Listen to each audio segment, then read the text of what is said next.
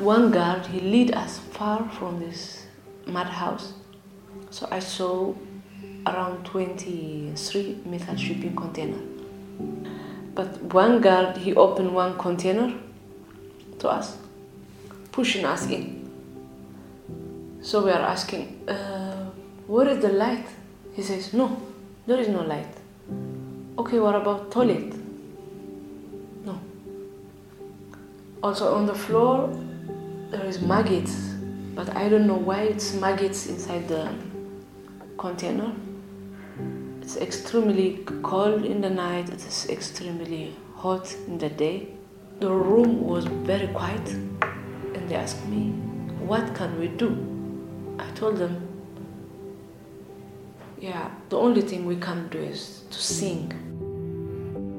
In Eritrea, in the middle of nowhere, are 23 ship containers placed, and inside one of these containers sits Helen singing. She has been ripped of her freedom, tortured and beaten, and her response? Singing. She can't stop singing. And why, you might ask? Why is she singing? Well, I'm about to find out. And if you stay tuned for this podcast, you're going to find out as well. My name is Milan. I work at Open Doors Denmark. We live to serve the persecuted church. And this is their story.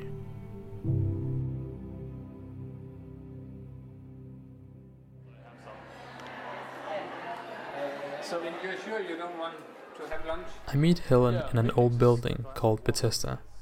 It is lunchtime, and the dining room is filled with around 50 people with different nationalities. Helen seems to know most of them. She's well liked, I can tell, and I understand why. She's that kind of a person who asks you a second time if you are sure you don't want anything to eat, and the type of person who calls you four hours after an interview, just wanting to hear if you got home safely. Eventually, we find a place to sit. She with a cup of tea, me with a glass of water. Yeah, um, my name is Helen Berhane. I came from Eritrea, East Africa. Uh, I was born in Asmara, capital city of uh, Eritrea. So when I was eight years old, I started to attend in Orthodox church because of my grandmother. Because my grandmother, she, she is um, amazing woman. Still, she's alive. So I saw her when she pray all the time. Helen's mom and dad are in prison for political reasons, and Helen, being eight years old, asked her grandmother to go with her to church in order to pray for her parents' release. So she's shocked. She says, Yes, of course. So I start praying, Yeah, God, can you release my mom and my dad? Kind of. So I understand something is higher, something is bigger. So my mom and my dad, they uh, release from prison. So my dad built new house. So we moved there and I start to attend in a Catholic church. Helen's childhood seems ordinary. She grew up in the middle class with her parents and two sisters, and had a grandmother who lived 30 minutes away. Her childhood home would smell like flowers, and once in a while, when it would rain, the mixture of water and dirt would send out a fragrance that would fill her with peace. So the when it's rain, it give you something. Even I feel it here when it's rain. I don't know how the smell come, but yeah, it give me yeah deep feeling. As a child, Helen would describe herself as being active, never sitting but always standing, never walking but always running. So sometimes the family is tired because, yeah, when you close the door, I am jumping by window. Also, I'm singing all the time from young age. Also, when I go to the church, if the priest preaching something, so the next day, it will come like song. So all the time, I have this kind of melody and early in the morning. Also, when I go to school, the whole way with new melody. So I record it sometimes in the tape, at that time it's tape. Yeah. Singing becomes a way of communicating with God, her way of worshipping.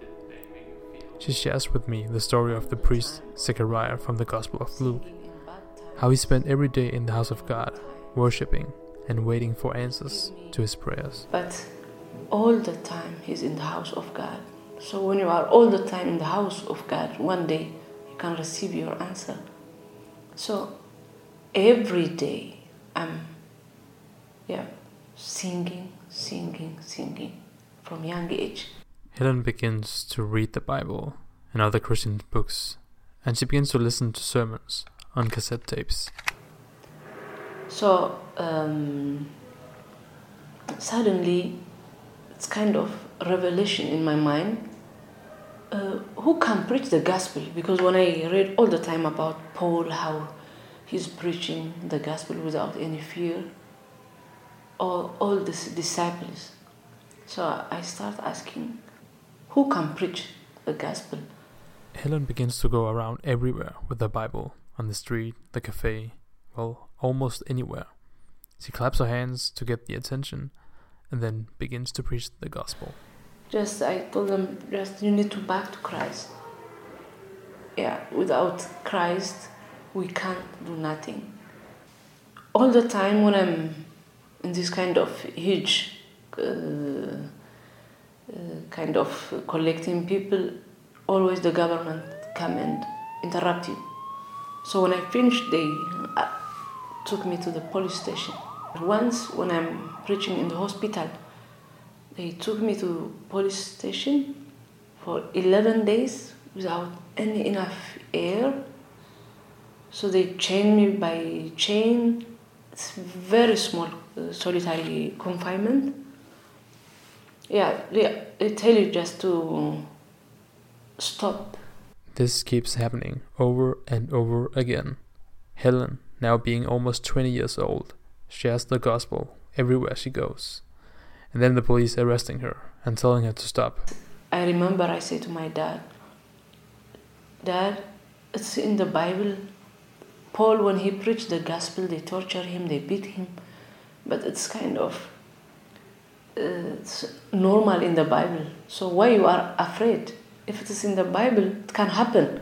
When Helen is in her mid 20s, the government decides only to recognize four different religious groups Protestant, Catholics, Orthodox, and Sunni Islam. The Rhema church Helen is a part of is being shut down. So when the church shut down, it's, it was not easy for us because it's huge revival at that time in Rhema church. So I decided to record one CD in 2003, also one film with one singer. The title says, The Cure for the World is the Gospel. So I'm start teaching young people, real underground. They are around 19 something young people. It's 2 a.m. So I don't know how they found out. They come and they torture me very badly. So they found this CD and film. So they took me to six uh, division police station.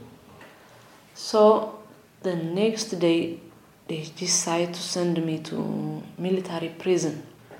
They are very uh, young people crying, shouting. That area is very bad area. So I stayed there for three weeks. Three weeks with no rest. A small prison cell for a lot of people, beatings, and a prison guard tying together your hands and feet and throwing you down onto the floor. Next morning, they decide to send me far, more far from the military prison. So when we arrived there, we saw mud houses. So I thought they put us in this mud house, but one guard he lead us far from this mud house. So I saw around 23 metal shipping container. But one guard, he opened one container to us, pushing us in. So we are asking, uh, where is the light? He says, no, there is no light. Okay, what about toilet? No. Also on the floor, there is maggots, but I don't know why it's maggots inside the container. If somebody get diarrhea, the whole room is smell diarrhea, but most of the time it's urine. So the first day, around one o'clock, the container was very hot. So you can't lie on the container, all of us gathering in the middle. So you feel dizzy, plus because of the humidity you you get headache. So just I'm sitting in the middle. I have no idea what can happen. The room was very quiet and they asked me, What can we do? I told them, Yeah, the only thing we can do is to sing. You couldn't see each other. No, it's very hard, but uh, before you go to, to sleep, it's not bed because it have no anything, just only blanket. Darkness. Complete pitch black darkness. When I began researching on Helen's story, I couldn't stop thinking about being locked inside a ship container. What was it like? How did it sound and what did it smell like? And what do you do when you are covered in complete pitch black darkness? So I decided to do some research. I meet up with Paul in Aarhus, in Denmark. Paul rents and sells containers, and he has agreed to lock me inside a ship container for a couple of minutes. And that is the sound of Paul locking me inside a ship container. It's so dark in here, I can't even see my hands moving. And I can't sense the walls, or I can't sense the ceiling. The container is cold, and the air heavy, and I walk with one arm stretched out, taking one step at a time. I walk around in the dark for a couple of minutes. Then I think about Helen. I try to imagine her sitting in the corner, singing for the others. All the time it's come new songs, new melody, also from my CD. The non-believers ask me all the time to sing. So when I'm singing in the evening, so they fell in sleep. So I understand because we are in huge dark, in poor condition, no enough food. It's very hot in the day, cold in the night, maggots or dark and this uh, awful toilet or many things I can understand. But we worship God. It's not because our pocket is full or not. We worship Him because He gave us eternal life. That is my understanding. So, just yeah, we sing. The only solution is now to sing. So I start singing. Uh, my Tigrinya. Uh, thank you for the toilet. Thank you for the lies. Thank you for everything I mentioned. Can a song save your life? I think it can. And Helen knows it can. She asks me if I want to hear her thank you song, and I say, Of course.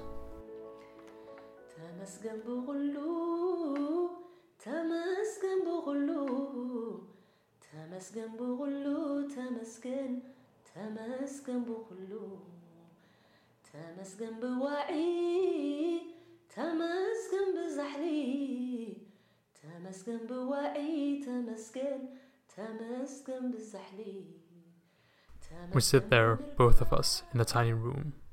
Helen sings with her eyes closed. I can see she's back in the container again. But she doesn't seem afraid or traumatized. She seems to be at peace. So when we sing, the guards rush to the container because in that area it's kind of dead area. Nobody saying anything because of huge fear. So when they hear this kind of song in the middle of container, they shock. so they open this container. Who is who is singing? Who is singing? So they took me first outside and they beat me a lot. They have this police stick. Oh, wow. So when they beat you, you feel like fire in your body. You are the whole day in the sun, in the day, they chain you like this. Also, they have this kind of rope. So the whole your hand is kind of red and bigger, bigger, bigger.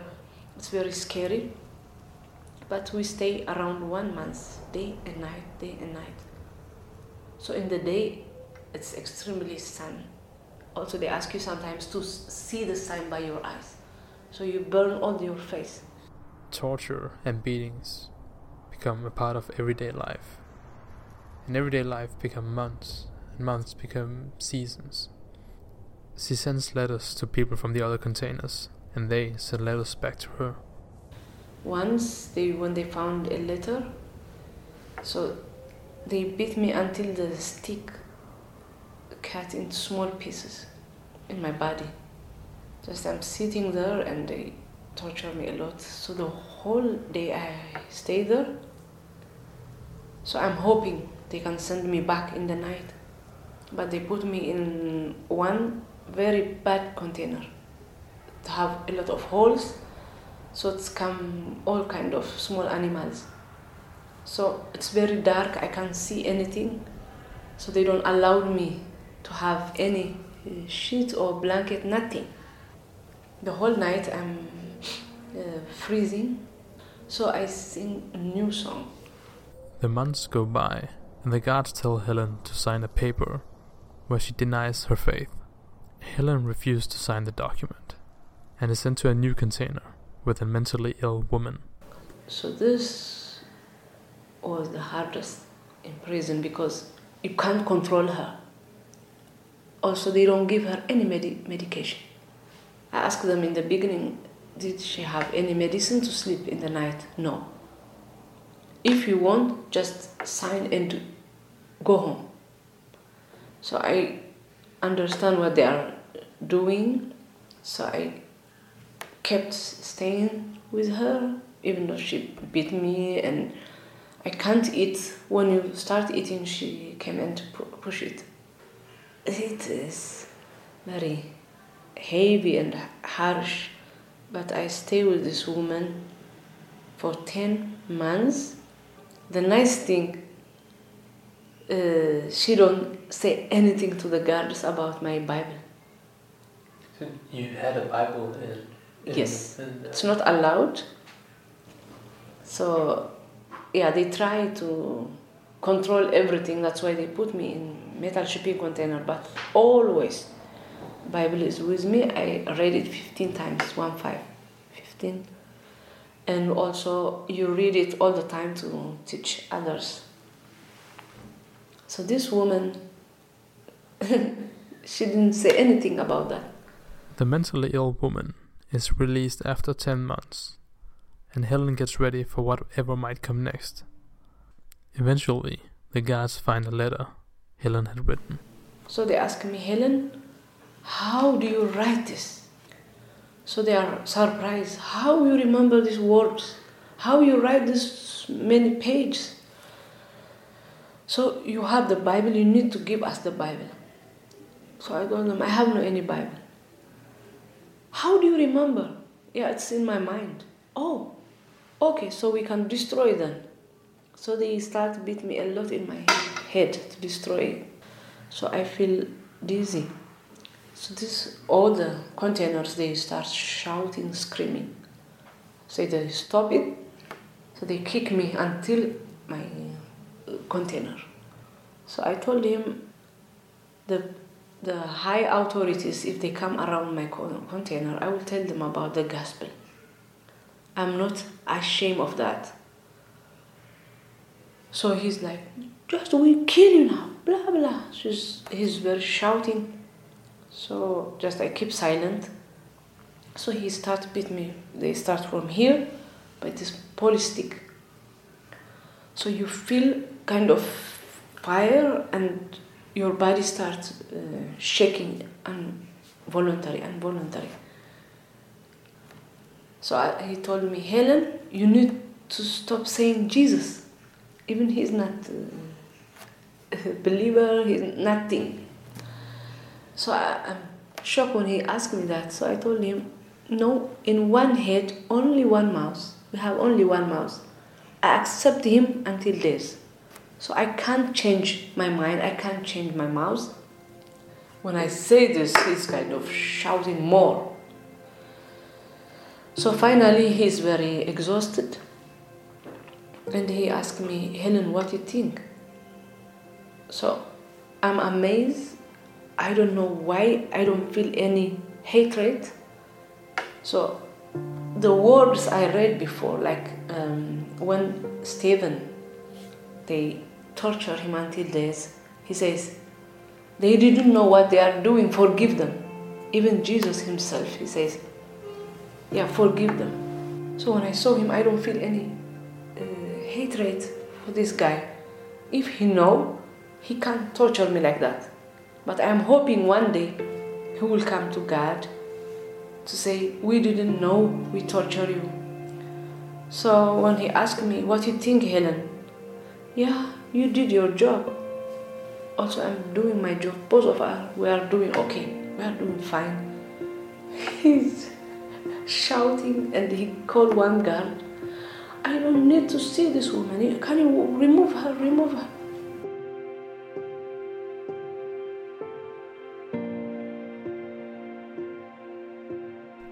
The next day, Helen is dragged away by a guard. I'm totally damaged inside. I think I'm pass away soon. So just I'm sleeping on the floor. So I start singing the song just uh, when you die or if somebody die in my country we sing this kind of song. The beating continues, and Helen, being unable to walk, is dragged back into her container. Her body is bloody and swollen, and inside the ship container, she prepares herself to die. Eventually, she passes out and is moved to another facility to be examined. So they send me to the madhouse. They call it a clinic. So in that madhouse, I get conscious many times. So the nurse, he opened my clothes to see what is happening. Yeah, he, he's shocked. Even I'm shocked. When I saw it, my body is like red and blue. Also bleeding all over. So he's standing. So what can I do? He's uh, crying and he called the one he tortured me. So I think she will die in the night. So they are discuss a lot in the night by hidden. They put me in the container. And just like that, Helen is back in a container. So I stay for long with this kind of pain, no medication. Yeah, I stay with this pain for eight months. So after eight months, the guard also he asking us to lie down on the floor for torture. So this woman she says, please you can torture us, but don't torture Helen because she have still pain. He don't care. So he beat us a lot on the floor. So finally they say she will die. So they send me to military hospital in the city. So later on they decide to stay in my family house because they don't want you to die in that kind of hospital. After two and a half year, locked inside a ship container, Helen is finally able to see her family again. But how was it for you to see your family again and to see your daughter? Wow, wow. Because it's kind of um, miracle. Yeah. Also, people came to visit, so people crying because, as I told you, I'm very active. Yeah. So to see I'm sitting at home and uh, with pain, it's not easy for my family and for friends. So when they cry, it's not allowed to cry. Helen finally decides it's time to leave Eritrea and she flees to Sudan. So in the airport, they ask me, Did you endure in the war? They told me because there are many women also get injured in the war. So I didn't say anything, just I keep silent. I'm okay. Okay. So, but I'm afraid if they recognize me or something, my face, but it's miracle. So when I arrive in Sudan, I feel like I'm in heaven. so it took me a long time. Uh, all the time I feel I'm in prison. So when I wake up in the morning, I'm free. So every day I thank God. I'm free. every day I'm free. One woman from Open Doors, she came to Sudan to visit me. So I'm surprised because when you are inside the prison, you didn't know people caring about persecution. We didn't know that. So I asked her, How do you find me? She find me because of the church in Sudan. So yeah, when you are in prison, we have been praying. So I'm so happy. I feel like yeah, uh, amazing. So uh, she gave me different kind of uh, vitamins. They have this uh, when you have been for a long time in prison.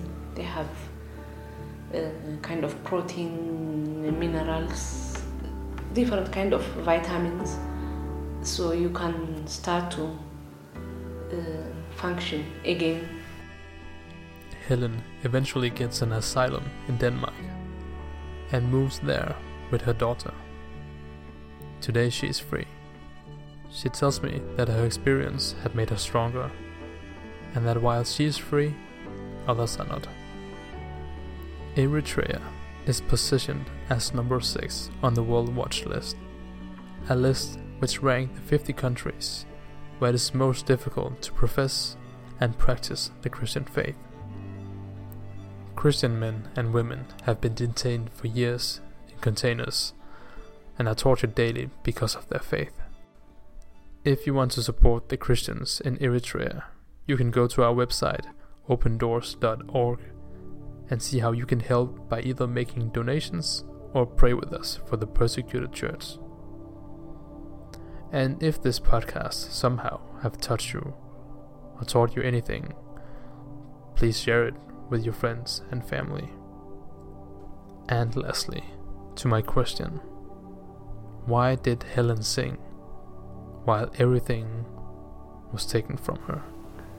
Just if it is good time or bad time, I start to worship God because always I say, He is my um, honor, He is my God, I'm a, His servant.